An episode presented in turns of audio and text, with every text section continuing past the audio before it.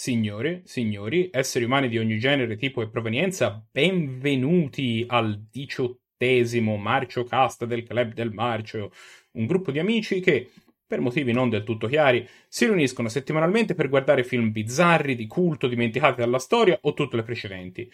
Sono il Mago Rosso e in diretta con me su Discord ci sono il Presidente, nonostante l'ingerenza di Discord stesso.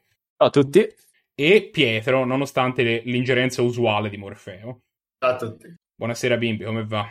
Tutto bene, te come va? Tutto a posto, tutto a posto. Adesso la, la settimana scorsa i dati ci hanno trattato bene, quindi non vedo l'ora di parlare di questi due film. Sì, direi proprio di sì. Non pensare la settimana prossima, allora. Dunque, stasera parleremo della serata marcia del dieci maggio. Prima parlavo dei dadi e alludevo al fatto che noi ogni settimana non decidiamo in anticipo i film da tirare, ma lanciamo per sì i perfidi dadi del fato.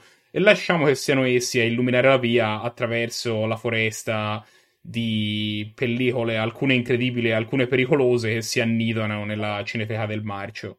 Questa settimana il primo film è After Death, Oltre la morte.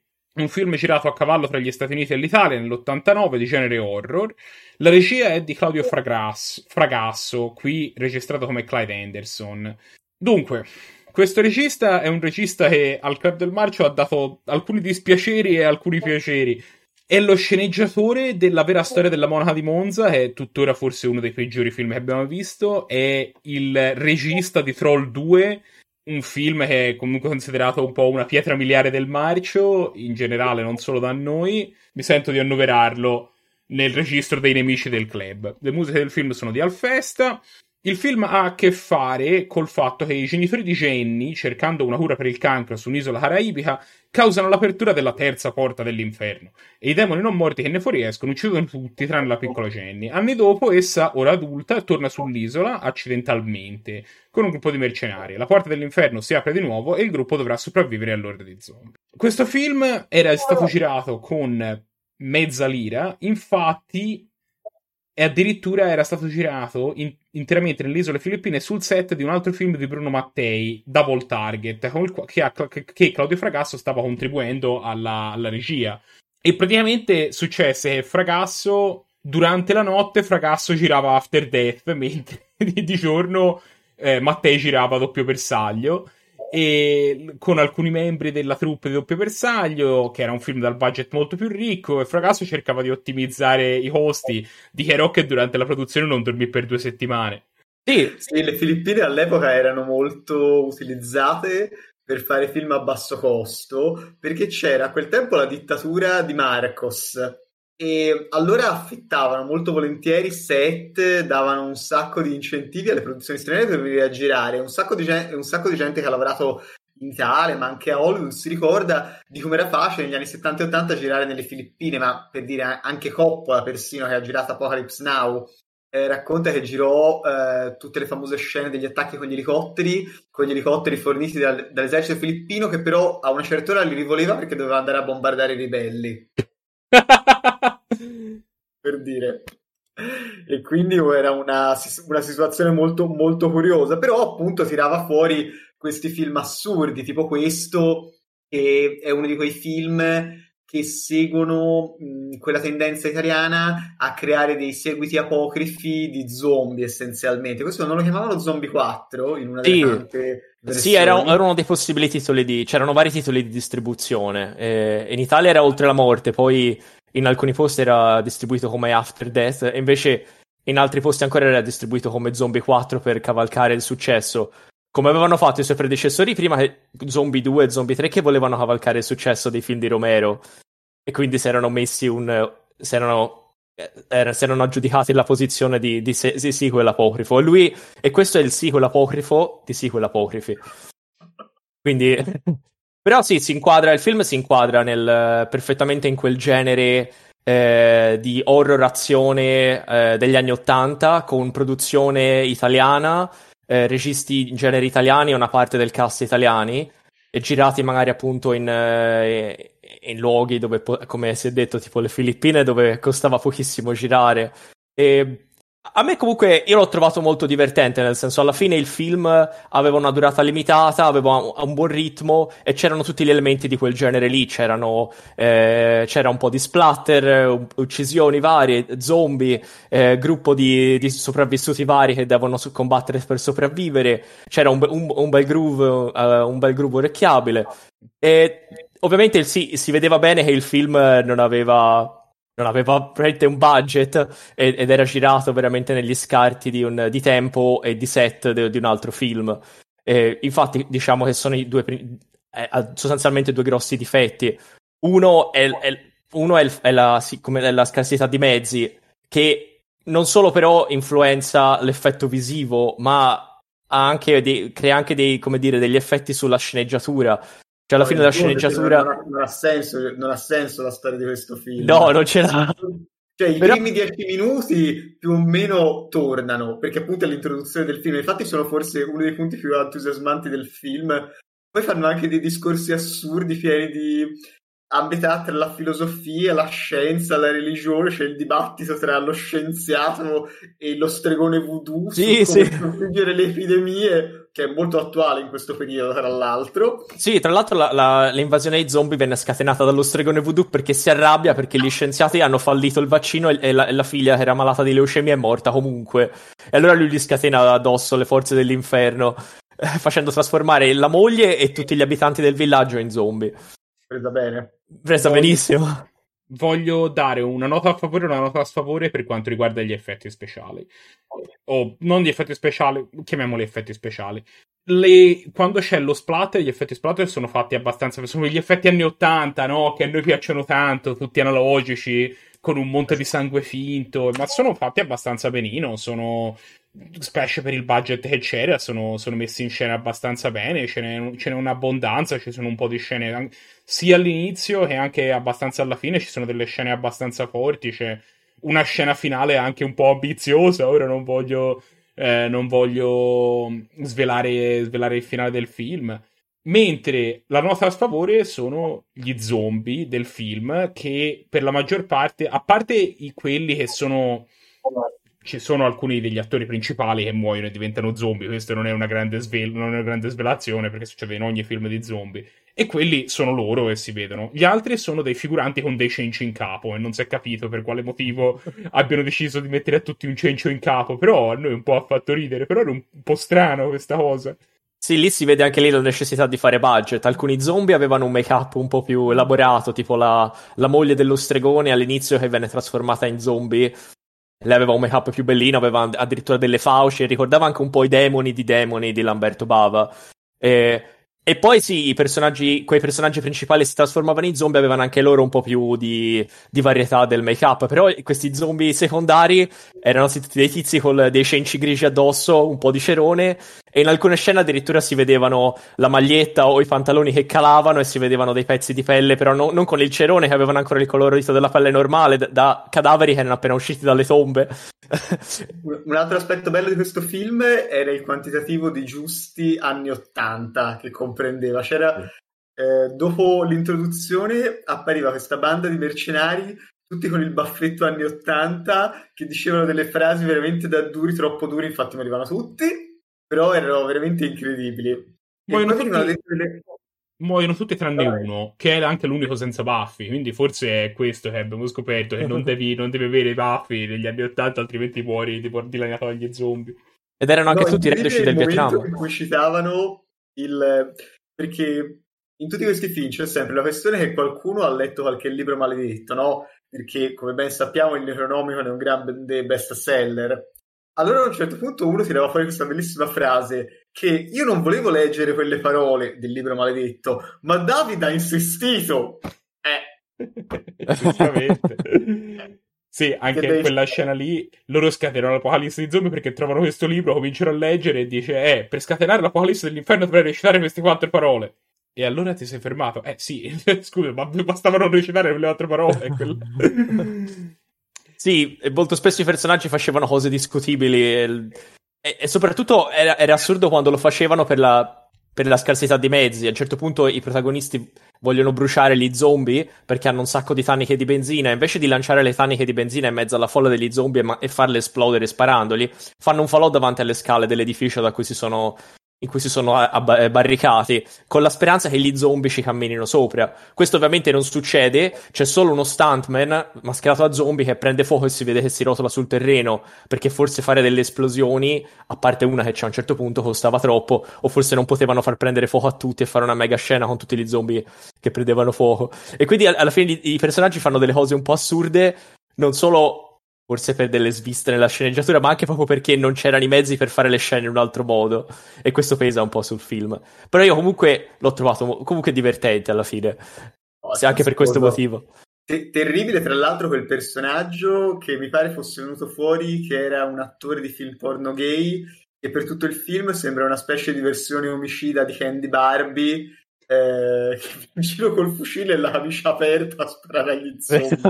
Lo volevo nominare quando si parlava di Ninja d'Oro, perché se uno ti dicesse che uno dei personaggi del film, uno degli attori del film, in realtà è un porno attore riciclato, uno penserebbe immediatamente che si becchi il Ninja d'Oro come peggior attore, vista, visto, vista la partenza. Però in realtà il suo, diciamo, non scompariva, ecco, in mezzo a tutte, a tutte, a tutte la cosa. Non, non era la prova attoriale della vita, però insomma ha fatto, era, era ragionevole. E quindi il Ninja d'Oro al peggior attore, la nomination non se l'è beccata.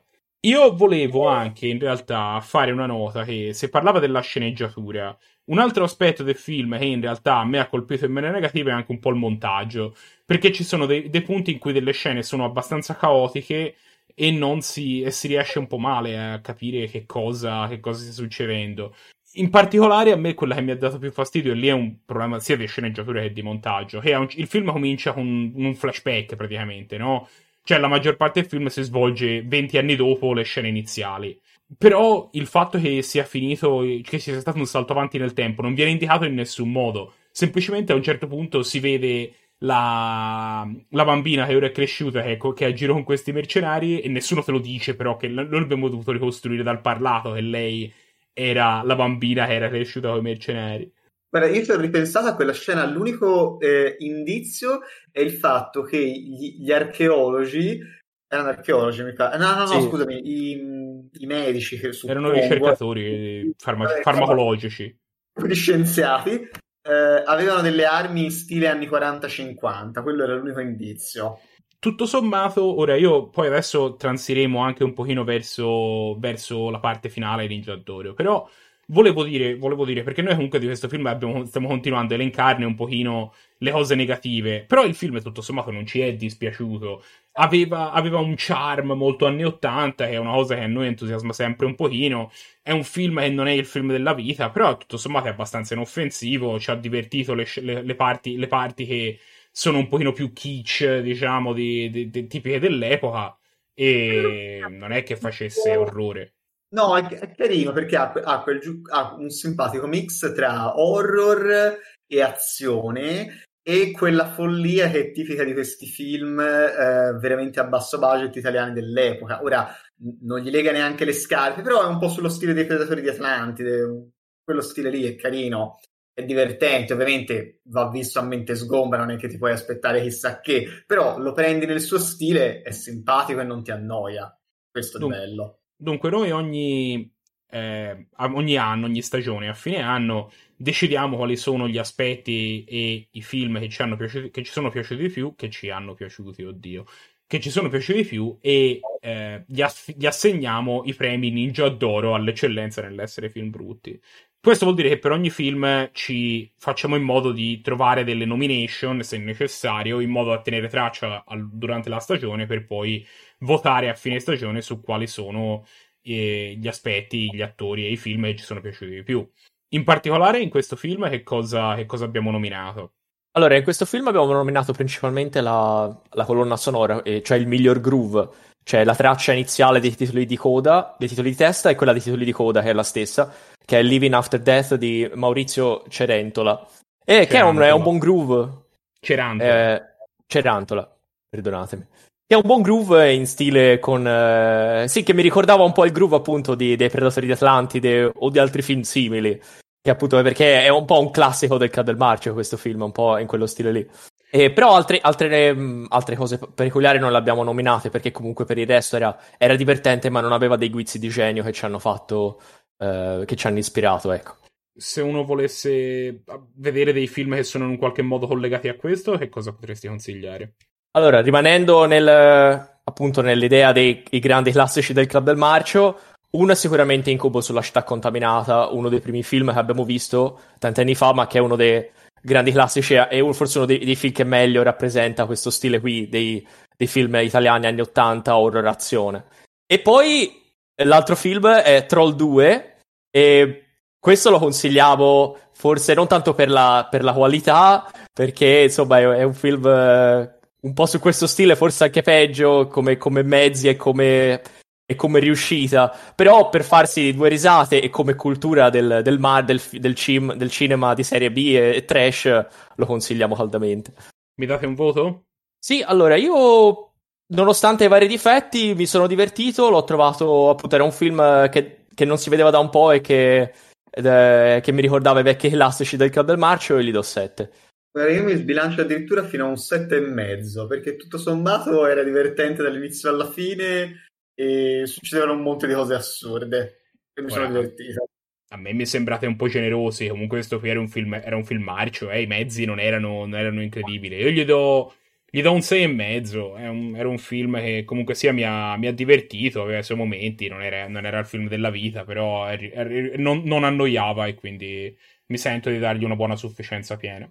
Il secondo film di cui vi vogliamo parlare stasera è Duel to the Death, o in cinese eh, Shan Zi Jue, che è il titolo originale, film uscito a Hong Kong nel millenovecentottantatré, di azione e arti marziali, con la regia di Siu Tung Ching, che è un regista tra l'altro caro al Club del Marcio, perché è l'autore della saga di Storia di Fantasmi Cinesi, che abbiamo nominato altre volte. Le musiche sono di Siu Ting Lai. La trama ha a che fare con un duello rituale che due spadaccini, uno cinese e uno giapponese, devono intraprendere ogni, non si sa, tot anni, presumibilmente per dimostrare la, super, la, supremazia, la propria supremazia della, la supremazia della propria nazione con la spada. I due spadaccini stringono amicizie e sono in difficoltà di fronte all'idea di sfidarsi all'ultimo sangue. Inoltre il Giappone ha deciso di giocare sporco e ha inviato un clan di ninja per interferire nel duello e assicurarsi la vittoria, e con essa la reputazione di più grande maestro di spada. Un film del quale ci hanno colpito in particolare due cose. La prima è l'incredibile presenza di incredibili ninja che ogni volta che compaiono sullo schermo fanno cose incredibili, e poi comunque sia dei, delle, delle arti, dei, dei duelli e delle scene di arti marziali molto ben coreografate. E non solo, aggiungerei anche il non comunissimo utilizzo di un sacco di sangue. In questo film i combattimenti, specie il finale, Uh, finiscono con delle lamate spaventose che tranciano arti, spruzzano vagonate di sangue, che non è comunissimo in questi film di arti marziali. Uh, io penso il film più violento di arti marziali che abbiamo mai visto sia stato, credo, Riki-Oh, grande classico del marcio, che però la butta qua, la butta sul fantastico, sul grottesco, è eh, quasi esagerato. Questo invece faceva dei colpi, non ti dico realistici, ma insomma più plausibili. Mentre invece in genere nei film di arti marziali la violenza tende a essere mh, più sublimata, eh, nel senso si tirano delle botte spaventose, però poi non vedi la gente con i veri effetti dei, dei colpi che ha subito. Questo insomma era un, effetto, una, un aspetto particolare. Ora, te tu dici gli effetti sono più realistici, però vorrei ricordarti che il, il, il maestro di spada giapponese ha una tecnica nella quale può, può fare il doppio salto slanciandosi sul fodero della sua stessa katana, e ogni volta che compaiono sulla, sullo schermo i ninja succedono alcune tra le cose più bizzarre e immonde abbia mai concepito: aquiloni che si sdoppiano, ninja enormi che poi diventano tanti ninja di dimensioni normali, piogge di shuriken, teletrasporti fuori dai vestiti, cioè cose fuori di questo mondo. No, ma i ninja con i palanchini volanti erano incredibili. Quello, quello sì che sarebbe un grande sistema di trasporto, altro che via aerea. E oppure, come dicevi, quello eh, il, il ninja gigante che si palesa. A un certo punto i ninja vo- devono catturare il, il, un, uno dei maestri del, del tempio Shaolin, da cui dovrebbe arrivare l'eroe per, che, per combattere per, dalla parte della Cina. E E il, il maestro sente tremare la terra un po' alla Jurassic Park e non capisce che cosa stia succedendo, e poi gli arriva davanti questo, questo ninja di sei metri, e questo ninja si divide in tanti ninja però di dimensioni un po' umane e iniziano a piroettare intorno al maestro. Lui inizia, fende i colpi a destra e a manca, però uno di questi ninja nel piroettare perde tutti i vestiti e diventa una donna nuda, riesce a distrarre il maestro e poi gli lancia una rete addosso e, lo, e così lo catturano. Perché il maestro e noi siamo rimasti buono, no? Quindi il maestro buono, noi siamo rimasti tutti basiti, e quella è veramente una scena che ci ha fatto esclamare. Eh, ne parleremo poi dopo quando si parla di ninja, però sì, allora come potrete aver capito, a noi di questo film la cosa che ci ha più colpito era la presenza di ninja, però in realtà poi non voglio neanche parlare solo dei ninja, perché nonostante fossero la parte, erano un pochino la parte più, più marcia, no? Un pochino più buffa del film, della quale, noi, della quale a noi piace sempre parlare, però in generale il film non aveva da offrire solo quello, perché comunque sì, anche le parti di combattimenti di arti marziali che si vedono, ci sono dei bei duelli di spada, ci sono de, delle belle scene che coi ninja non, non hanno necessariamente a che fare, le scenografie erano fatte abbastanza bene, anche quelle dove non compare ninja. C'era una parte che era ambientata in Giappone nella quale c'era anche una ricostruzione storica del Giappone fatta in maniera abbastanza solida. Non era solo. Non, non c'erano solo i ninja, ecco. No, no, il non film... è solo per buttarla sul ridere questo film. È anche. È un buon film di arti marziali. I combattimenti sono belli. Eh, la regia e la, e la fotografia sono molto belli, tra l'altro. Sono anche meno impallati di tipo la filmografia anni settanta hongkongiana, che tende a avere, come dire, delle riprese più statiche. Qui già si vede la telecamera che comincia a seguire l'azione, un montaggio più serrato, insomma è più viscerale, è più bello, anticipa delle cose che verranno dopo, magari anche con i film di, di Jackie Chan o le cose di Tsui Hark. È particolare.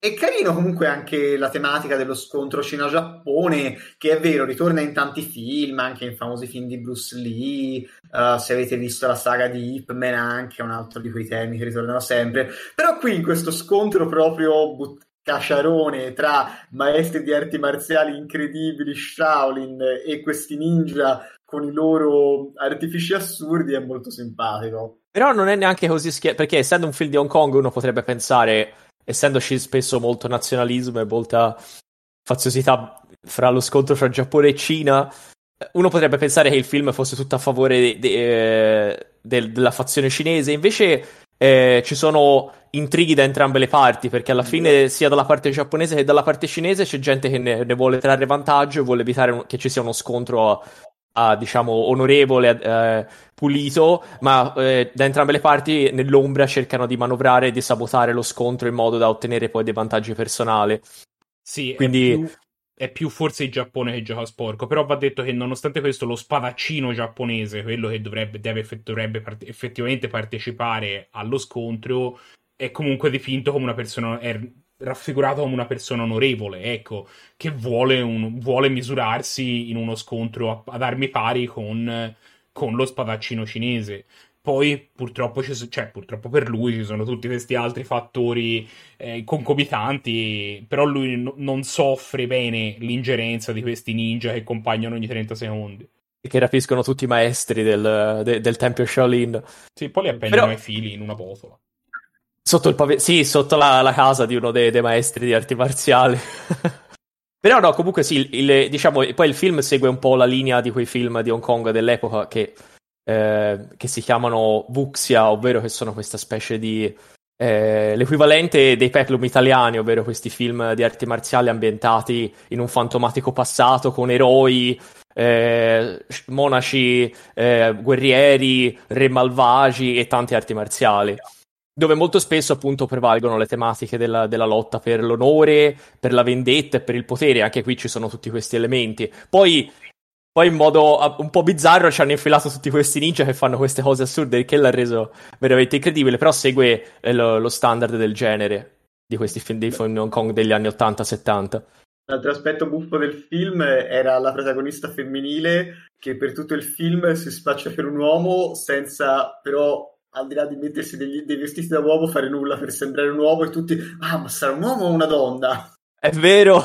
Sì, cioè... era pochissimo credibile, era... Ci ha fatto molto ridere. Era, era truccata, aveva un'acconciatura femminile, si vedeva benissimo che era una donna, però tutti sostenevano, ma poi non era neanche travestita, cioè i vestiti non erano neanche da donna, neanche quelli secondo me, però tutti sostenevano che era travestita da uomo e che sembrava un uomo, e quindi a noi vabbè ci crederemo, però non, non ci è tornata questa cosa. Ma perché, vabbè, perché effettivamente gli uomini portavano i capelli lunghi e avevano questi, questi abiti lunghi, però anche se lei aveva gli abiti e i capelli da uomo, ma si vedeva che era una donna, non c'era...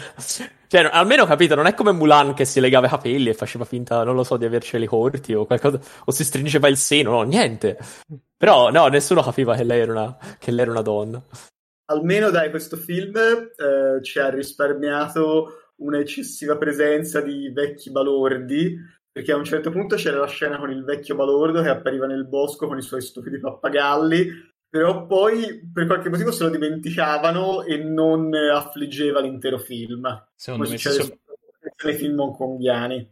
Secondo me si sono sentiti in dovere di metterci almeno un vecchio bollito, perché era necessario, cioè la lobby dei vecchi bolliti di Hong Kong, che se non ne metti almeno uno per film ti veniva a spezzare le gambe, è l'unica spiegazione possibile che, che mi sento di dare. In questi film c'è sempre l'elemento comico, c'è sempre il personaggio un po' sfigato, oppure che fa finta di essere sfigato ma in verità è, è abilissimo con le arti marziali, in genere appunto è un vecchio balordo ubriaco oppure un, un, un po' disgraziato. Eh, sì, eh, in verità mi è un po' dispiaciuto perché io ho un debole per questi personaggi idioti, però qui evidentemente è molto inutile, appare tra l'altro insieme ad un pappagallo bizzarrissimo, prendono un po' per i, un po' per i fondelli il personaggio, il, l'eroe giapponese, e poi se ne va e sparisce e non si vede più, non si sa perché, che, perché è apparso. Allora, io poi non voglio neanche parlare per venti minuti unicamente di tutte, tutte le scene buffe che c'erano nel film. Voglio ribadire, il film, nonostante, al di là di tutte queste scene buffe, che a noi fa, è stato ovviamente fatto piacere che ci fossero perché eh, le abbiamo apprezzate, però il film, anche se semplicemente come un film d'arti marziali, è un film pallido, come diceva Pietro prima, le scene sono girate in maniera molto bene, c'è questa, questo utilizzo della telecamera che è un pochino più, più movimentato rispetto a quello del genere, il combattimento finale in particolare... È un combattimento dove danno i due protagonisti danno veramente tutto. C'è un, c'è un bel un bell'utilizzo anche del sangue. Vi sto un po' ripetendo, però voglio assicurarmi di, eh, di assicurarmi di, di mettere a fuoco il fatto che il film è un ottimo film di arti marziali con i ninja, non è solo un film dove ci sono anche i ninja che fanno cose buffe, nonostante se fosse anche solo un film che ci sono i ninja che fanno cose buffe io guarderei volentieri. No, no, è consigliato assolutamente.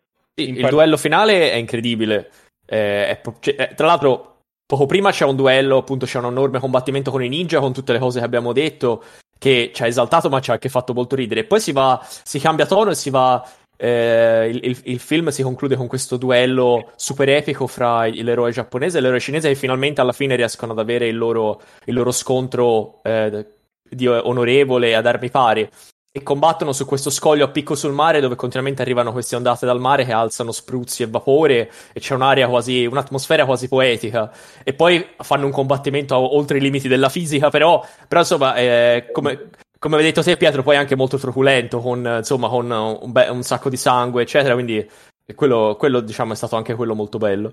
Assolutamente. Sì. A questo punto, visto che abbiamo parlato di tutte queste scene, forse è il caso di passare direttamente a discutere dei ninja d'oro di questo film, delle candidature al ninja d'oro di questo film. Eh, per questo film non facile, ne abbiamo discusso molto, perché ogni una scena su tre volevamo candidarla. Alla fine ci siamo accordati, quindi allora, intanto questo film ovviamente eh, si becca il premio miglior cinesata, perché per ora è una delle migliori cinesate dell'anno, come sempre sarà dura perché Hong Kong è una miniera inesauribile di film incredibili. Eh, quest'anno poi ne abbiamo viste alcune che erano incredibili, eh. Lone Wolf and Cub era incredibile, le incredibili lame di rondine d'oro era incredibile, cioè ci sarà una bagarre violentissima nella categoria. Scontro all'ultimo sangue. Sempre. Poi c'è stato un premio, eh, una candidatura al premio miglior scena che ci ha fatto esclamare eh, per la scena completamente folle in cui uno dei protagonisti, eh, uno dei monaci Shaolin, incontrava un ninja gigante eh, che esplodeva in una serie di ninja più piccoli che cominciavano a combattere il monaco, poi questi ninja esplodevano di nuovo in una serie di donne senza vestiti che sconvolgevano il monaco, pover'uomo era troppo pio, e mi pare lo sconfiggessero. Ah no, lo catturavano con una rete, vabbè, fuori, fuori di testa. Poi si prende ben due nomination per il miglior scena d'azione, uno per il combattimento della fore- nella foresta in cui eh, com- a un certo punto i ninja cominciano a lanciare migliaia di foglie che diventano shuriken, pazzesca, e poi per il combattimento finale di cui vi ha parlato Lorenzo, il combattimento finale sulla scogliera estremamente sanguinoso, splendida. Io tra Inoltre... l'altro volevo dire che quella scena volevo anche candidarla semplicemente come miglior scena, neanche solo come miglior scena d'azione, perché il combattimento è incredibile, però c'è anche questa inquadratura molto poetica e secondo me poteva quasi addirittura candidarla come miglior scena, sen- cioè senza considerarla come, necessariamente come scena d'azione, non lo so, però sono stato messo in minoranza da questo punto di vista. E infine prendo una, una, una candidatura a miglior Goblin per eh, l'incontro con il vecchio balordo con il cacatua. Dateci... Ci stava. Se qualcuno volesse vedere film, diciamo, in maniera... in qualche modo similari, che cosa potrebbe... dove potrebbe andare a parare? Eh, beh, questo è sempre difficile con Hong Kong. Allora, restringendo molto, allora, potremmo consigliare un film bello, che è eh, I Ninja dei Cinque Elementi, eh, film di Hong Kong dell'ottantadue... Eh, veramente molto sul genere fantastico, in cui appunto ci sono cinque ninja con incredibili poteri eh, che come al solito dovranno combattere e vincere contro i loro nemici, ma è bello perché è pieno di invenzioni visive, effetti speciali assurdi dell'epoca, veramente un, un gran film. Ti interrompo Invece... un secondo per fare una precisazione. Te l'hai chiamato il Ninja dei Cinque Elementi in, o i Ninja dei Cinque Elementi, però questo film in Italia non è mai uscito, quindi se lo volete trovare dovete cercare il titolo inglese che è Five Element Ninjas, oppure il titolo giapponese che è R N G V D, però non lo troverete, probabilmente anche perché dalla mia pronuncia non credo che riuscirete a capire come si scrive, però per, per capirsi questo è, questo è quello che dovete cercare se volete trovare questo film. Grazie. Invece, se volete farvi male, potete vedervi Ninja Terminator, uno dei migliori film della filmografia di Godfrey Ho, il grande maestro del riciclo dei film degli altri, infilandoci delle scene di ninja girate a basso budget con attori di terza categoria. Però questo film resta comunque incredibile ed è tra l'altro l'ispiratore del nostro premio Ninja d'Oro, quindi guardatelo una volta. Il Ninja Terminator, insieme ad altri due ninja in questo film, era quello che cercava di ottenere il possesso della prestigiosa statuetta del Ninja d'Oro, capito? E quindi a noi questa cosa è rimasta impressa, adesso lo utilizziamo come Oscar. Datemi qualche voto. Dai, per, per me si prende un buon set, era, era divertente, non aveva momenti morti, non chiacchieravano neanche troppo, quindi si menavano tutto il tempo. Ottimo film. Sì, per me, anche per me era ottimo e la parte dei ninja mi ha esaltato, ma poi appunto come abbiamo detto la, anche le altre, il resto delle arti marziali era fatto bene e non c'erano troppe, anche se c'erano un po' di intrighi ma non esageravano, non c'erano, a volte in questi film ci sono un sacco di personaggi che entrano, escono e non, e non si capisce più niente, questo teneva la cosa a bada e quindi mi sono divertito all'inizio e alla fine e per me è ottimo e gli do otto. Io questa cosa che hai detto dei personaggi che entrano e escono mi ricordo sempre, era... nella Mano violenta del karate che compariva il maestro del palmo di ferro, stava in scena alla per fine. Tipo un minuto e poi veniva via, cominciava a combattere con il protagonista e diceva ora basta, e andava via con tutto il suo entourage, dice ma perché, chi è lui? Comunque sia, io a questo film gli do sette e mezzo perché è un film che mi ha, mi ha entusiasmato, sicuramente una delle, una delle migliori cinesate che vedremo durante l'anno, dei migliori film di Hong Kong che vedremo durante l'anno, di questo ho fiducia, anche perché insomma l'anno sta anche un po' arrivando agli sgoccioli, però insomma c'era, c'era tutta una serie di elementi e c'erano anche dei ninja che mi hanno, mi hanno rasserenato la giornata, quindi da questo punto di vista difficile chiedere di più. Io voglio ricordare a tutti i nostri ascoltatori che se volete altro Club del Marcio nella nostra vita potete seguirci su Facebook, facebook punto com barra Club del Marcio, Twitter, at Club del Marcio, Instagram, at Club del Marcio Official, oppure potete mandarci una mail a il club del marcio at gmail punto com se volete contattarci. Se questo video vi è piaciuto ci aiuterebbe tantissimo se poteste iscrivervi al canale e mettere mi piace al video se lo state guardando su, su YouTube, perché aiuta con l'algoritmo di YouTube. Se volete contattarci, un altro modo, oltre alle mail, è anche quello di lasciare un commento. Noi li leggiamo tutti e, e rispondiamo se necessario. Questo, ad ogni modo, è quello che avevamo da dire sui film di questa settimana, ma la settimana prossima ce ne torneremo con altri due film. Ci vediamo allora, ciao a tutti. Ciao a tutti.